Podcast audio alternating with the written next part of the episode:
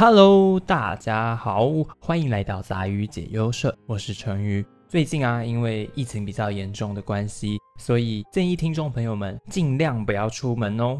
今天这集啊，要来讲解本田小狼与我的五六话。如果你还没有看过本田小狼与我的一到四话，可以到动画风或 YT 上收看。如果你想了解更深入的内容，也不妨收看我做的 EP 九和 EP 十。那么话不多说，我们进入今天的主题，Go！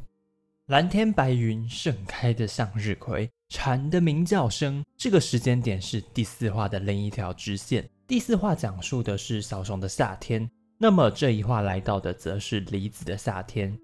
从小，梨子就感觉到有一道墙，那道墙困住了梨子，让她无法自由行动，而那是一道看不见的高墙。梨子为了跨越那道墙。于是开始一个人生活。我们无法得知梨子的过去，也对她的身份背景一无所知。但从独白中，唯一能知道的是，梨子有个让她必须得去跨越的障碍。就在梨子拿着抹布擦拭她那满是伤痕的卡布时，小熊也来到了梨子的家中。承接着第四话的结尾，梨子拉开小木屋的门，两人各自将自己的卡布牵进了屋内。小熊看到梨子的卡布后，也露出了疑惑的表情。毕竟论喜爱卡布的程度，梨子应该不至于做出故意损坏卡布的行为。但眼前那几乎快残废的卡布又是怎么回事呢？将水递给小熊后，梨子问晚餐要吃什么呢？小熊则回答：如果不嫌弃的话，他就做什锦烧。什锦烧又称玉好烧或随意烧。不同地方的什锦烧在做法和材料上皆各具特色，其中最具代表性的有两大派系，那就是大阪烧和广岛烧。晚餐开动后，梨子先问小熊打工怎么样啦，小熊则说很顺利，也问了梨子暑假去了哪里，视线也放到了梨子的卡布上，梨子则跟上一话一样回答很近，但又感觉很远的地方，于是进入了第五话的标题。梨子的夏天，标题结束后，画面来到了富士山。这时，望向富士山的正是穿着工作服的梨子。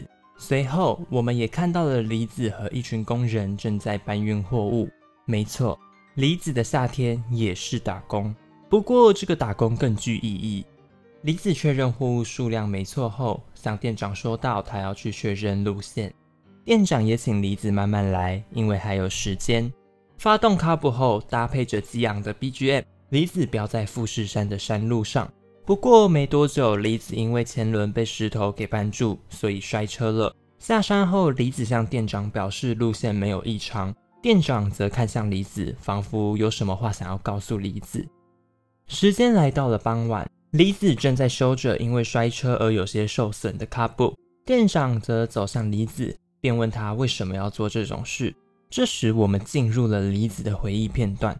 从回忆片段中，我们得知梨子是因为看了某个二轮冒险家的书而产生了兴趣。以前确实常有人骑着机车上富士山，不过因为环境限制和登山规则都比以前严格，现在不能骑车上富士山了，并且书上也写着，只有高性能的越野摩托车才能爬上满是沙砾的坡。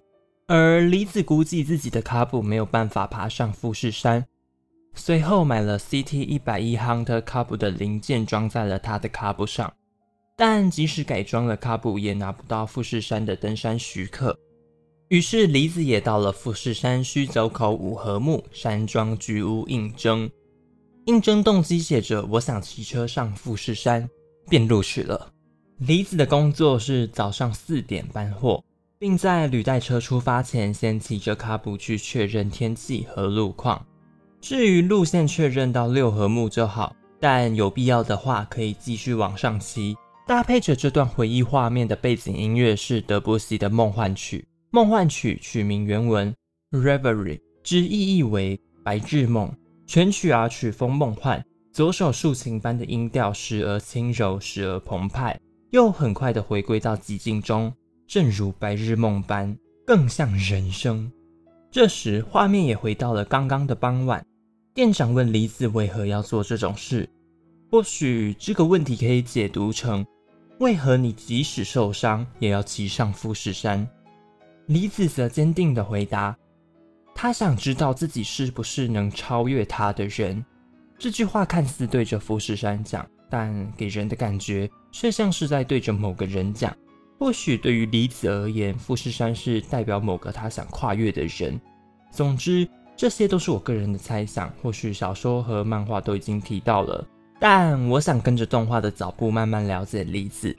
回到动画，随着路线不断的往上爬，道路也变得更加困难。可想而知的是，摔车的次数也不断的增加。这也让卡布受损的地方变得越来越多。就在李子奇的高度越来越高时，眼前的视线也变得模糊。随后，画面回到了山庄菊屋。店长表示这是高山症，也贴心的提醒李子喝水时要慢慢喝，不可以一口气喝光。就在李子喝水的时候，他注意到了墙上的照片。照片里是店长年轻时登上富士山所拍的。总之，我们也得知了店长的身份，但究竟是什么原因导致店长不再登山了，这就是我们无法得知的地方。不过，这也让我们了解店长为何会录取梨子，更是让梨子随心所欲地往更高的地方骑。回到动画，梨子不断的摔车，身上的泥沙和伤也越来越多。该死，该死，该死，该死！无数次的失败也让梨子变得焦躁起来。发现这件事的店长告诉梨子，在山上身体不可以太僵硬，要顺着它。这也让李子意会到，连日的失败让他忘记了笑容。明明骑着卡布上富士山是一件多么有趣的事情，他在之前却感觉自己好像是被可恨的敌人折磨一样。调整好心态的李子，这次在出发前也多了更多的笑容。骑到了七合目，有别于以往的是，李子这次更注意卡布的状况了。除了车架有点扭曲，但其余的地方都没有问题。就在被石头绊到快摔车之际，李子想起店长的话：“身体要顺着山。”这句话的意思并非叫他放轻松，而是顺着坡度全力压低身子，双脚使劲站立的意思。虽然李子意会了老板的意思，但高山症的晕眩感却随之而来。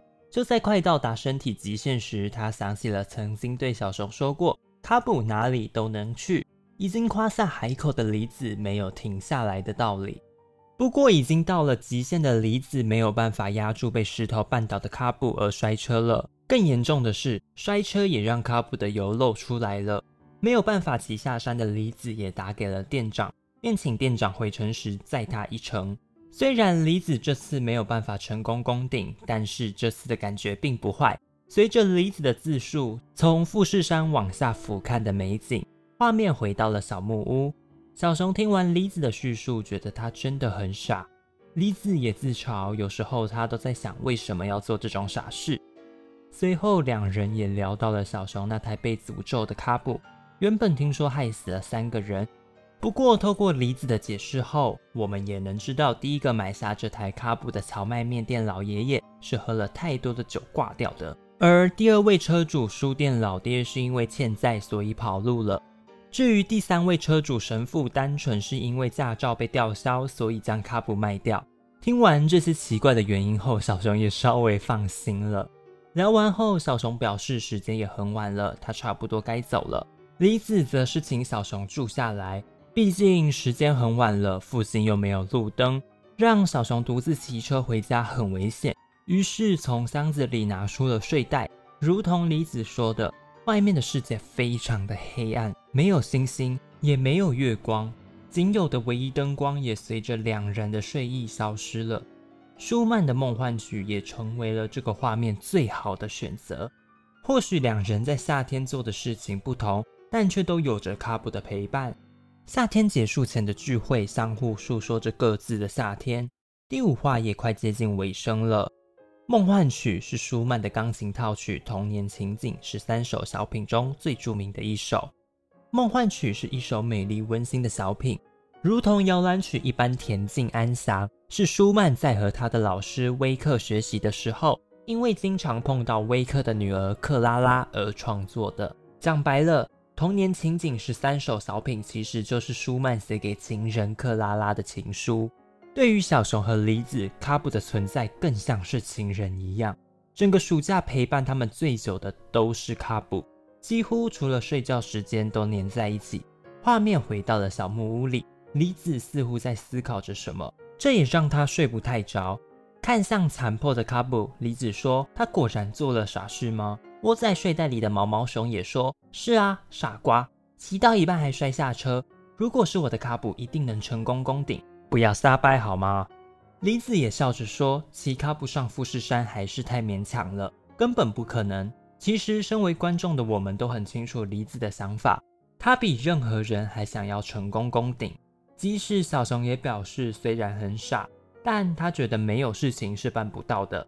不过，梨子的意志也是相同的，即使很困难，但并非做不到。一九六三年八月，住在山梨县的登山兼机车爱好者骑着 Super Cub 从富士宫口成功攻顶。同一年，上野动物园的园长带着 Honda Cub 和 Monkey 的混编车队成功攀登上富士山。而下一个就要换梨子了。透过梨子内心的独白后，来到了隔天，小熊表示暑假还剩一个礼拜，他想去考普通重型驾照。这话的结尾也在李子想改装小熊的卡布下结束了。透过第五话，我们也更加了解李子这个人了。或许对于他的身世，我们还是一无所知，但在人物的个性上，我们确实更加理解李子的执着与不放弃。其实动画中删减不少原作的画面，像是李子在爬山时弄得满身是伤，甚至为了提神还咬破自己的嘴唇。虽然这些都是我在巴哈讨论版上看到的啦，哈哈。透过第五话的结尾，我们得知小熊要去考普通重型驾照。第六话的开头，小熊卡布的车牌也从白色变成了黄色。唐钢的部分也在智野先生的店里从普通轻型机车变成了普通重型机车。原本的四十九 CC 也变成了五十二 CC，增加了五帕的排气量。这样也可以跟其他车子一样，不受到时速三十公里的限制。第六话标题：我的卡布，呃，不是我的，是小熊的。虽然我们可以从前几话的机车行店名猜到老板叫做智野，不过到了第六话，我们才从小熊的口中得知，OP 军结束后来到了学校，而明天就是毕业旅行，地点是镰仓。我想大家对镰仓应该都不陌生吧。就是《灌篮高手》OP 里面的平交岛。这时的李子正在看着旅游杂志，脸上那藏匿不住的笑容，似乎已经决定好要趁着空档时间到处乱跑了。至于小熊看的，则是学校发的旅游手册上的美食。接着来到了午餐时间，李子问小熊要不要趁着自由时间去看国道一三四号线湘南高速公路。哎哎，谁会想去看一条高速公路啊？小熊随后也吐槽：“只去看路不会很无聊吗？”嗯嗯，完全把观众的内心话都说出来了呢。至于小熊看上的，则是高座豚火腿、三喜的鱼料理和镰仓的甜点。小熊也解释，他每个月微薄的奖学金都会被扣掉毕业旅行的基金，不趁这时候奢侈大呼过瘾一下怎么行？这也让梨子稍微感到失望。时间来到了晚上。准备好行李的小熊拿着旅游手册，非常期待明天的毕业旅行。不过到了隔天早上，小熊却发烧了，三十八度的高烧也让小熊不得不请假。没过一会，九点五十九分，小熊又量了一次体温，但这次的体温则是三十六点五度，没错，退烧了。话说这段真的会让人误会，哈哈哈！没有看过的听众朋友啊，可以去看一下。看着旅游手册的小熊也感到非常失落，走到公寓外，对着天空吐了一口气，脚边的石头顿时都觉得很碍眼。这一踢也把石头踢到了卡布的排气管，气不过的小熊顿时有了个念头，冲到房间里翻开学校给的旅游手册，查看服装仪容。没有准备制服的小熊心想，运动服也算是制服吧，于是拉起拉链。打开地图，边吃着早餐边确认路线。确认完路线后，小熊首先来到了加油站加油，并告诉梨子他大胆的想法。梨子则回应这样很危险，劝小熊打消他大胆的想法。不过他也知道小熊不会就这样放弃。小熊则是说下次再放弃吧。哎哎，骑卡不上富士山的山路也很危险吧？从这里我们也能发现小熊和梨子越来越像了，尤其是那份不放弃的执着。听完这番话后的梨子也表示，小熊的思考模式越来越像个机车骑士了，而且他不会跟老师讲。不过等小熊到的时候，他也会跟老师一起赔罪。经过一小段路程后，小熊来到了玉电厂的休息站，并且打电话给梨子。小熊说自己太顺利了，甚至还会比他们更早到旅馆。梨子则是叫小熊好好享受旅行后再来跟大家会合。挂断电话后的小熊望向了远处的富士山，微笑后便骑着卡布往富士山须走口的方向前进了。不过随着高度的攀升，卡布换挡的次数也变多了，小熊也越来越喘。简单来说，就是卡布和小熊都高山症发作了。不要怀疑。车子也是会高山症的。过没多久，小熊骑到了富士山须走口五合目山庄菊屋。还记得山庄菊屋吗？这里是梨子上一话打工的地方，正好小熊停卡布的位置也是上一话梨子停下来修理卡布的位置。突然一阵风吹来，小熊也意识到自己在富士山上，转过头对着富士山说：“今天先放你一马。”哎，不是吧？富士山被小看了，哈哈哈！骑着骑着，小熊骑到了国道一三四号线。这条道路是梨子在昨天午餐时找小熊去看的路，但小熊比梨子更早一步来到了。小熊在骑向旅馆的过程中，这里使用的音乐是艾瑞克萨提的《我想要你》。《我想要你》是艾瑞克萨提在一九零零年创作而成的，是首轻快的三拍子圆舞曲。这首曲子甚至还被评为优雅的法国华尔兹。时间来到了夕阳快落下的傍晚，最后的景点小熊来到了七里滨海岸的岸上，休息一下子之后，便前往了旅馆。在小熊骑到旅馆后，游览车也紧接着后面进来了。车里的同学看到了小熊后也很惊讶，李子则是第一个冲下车的。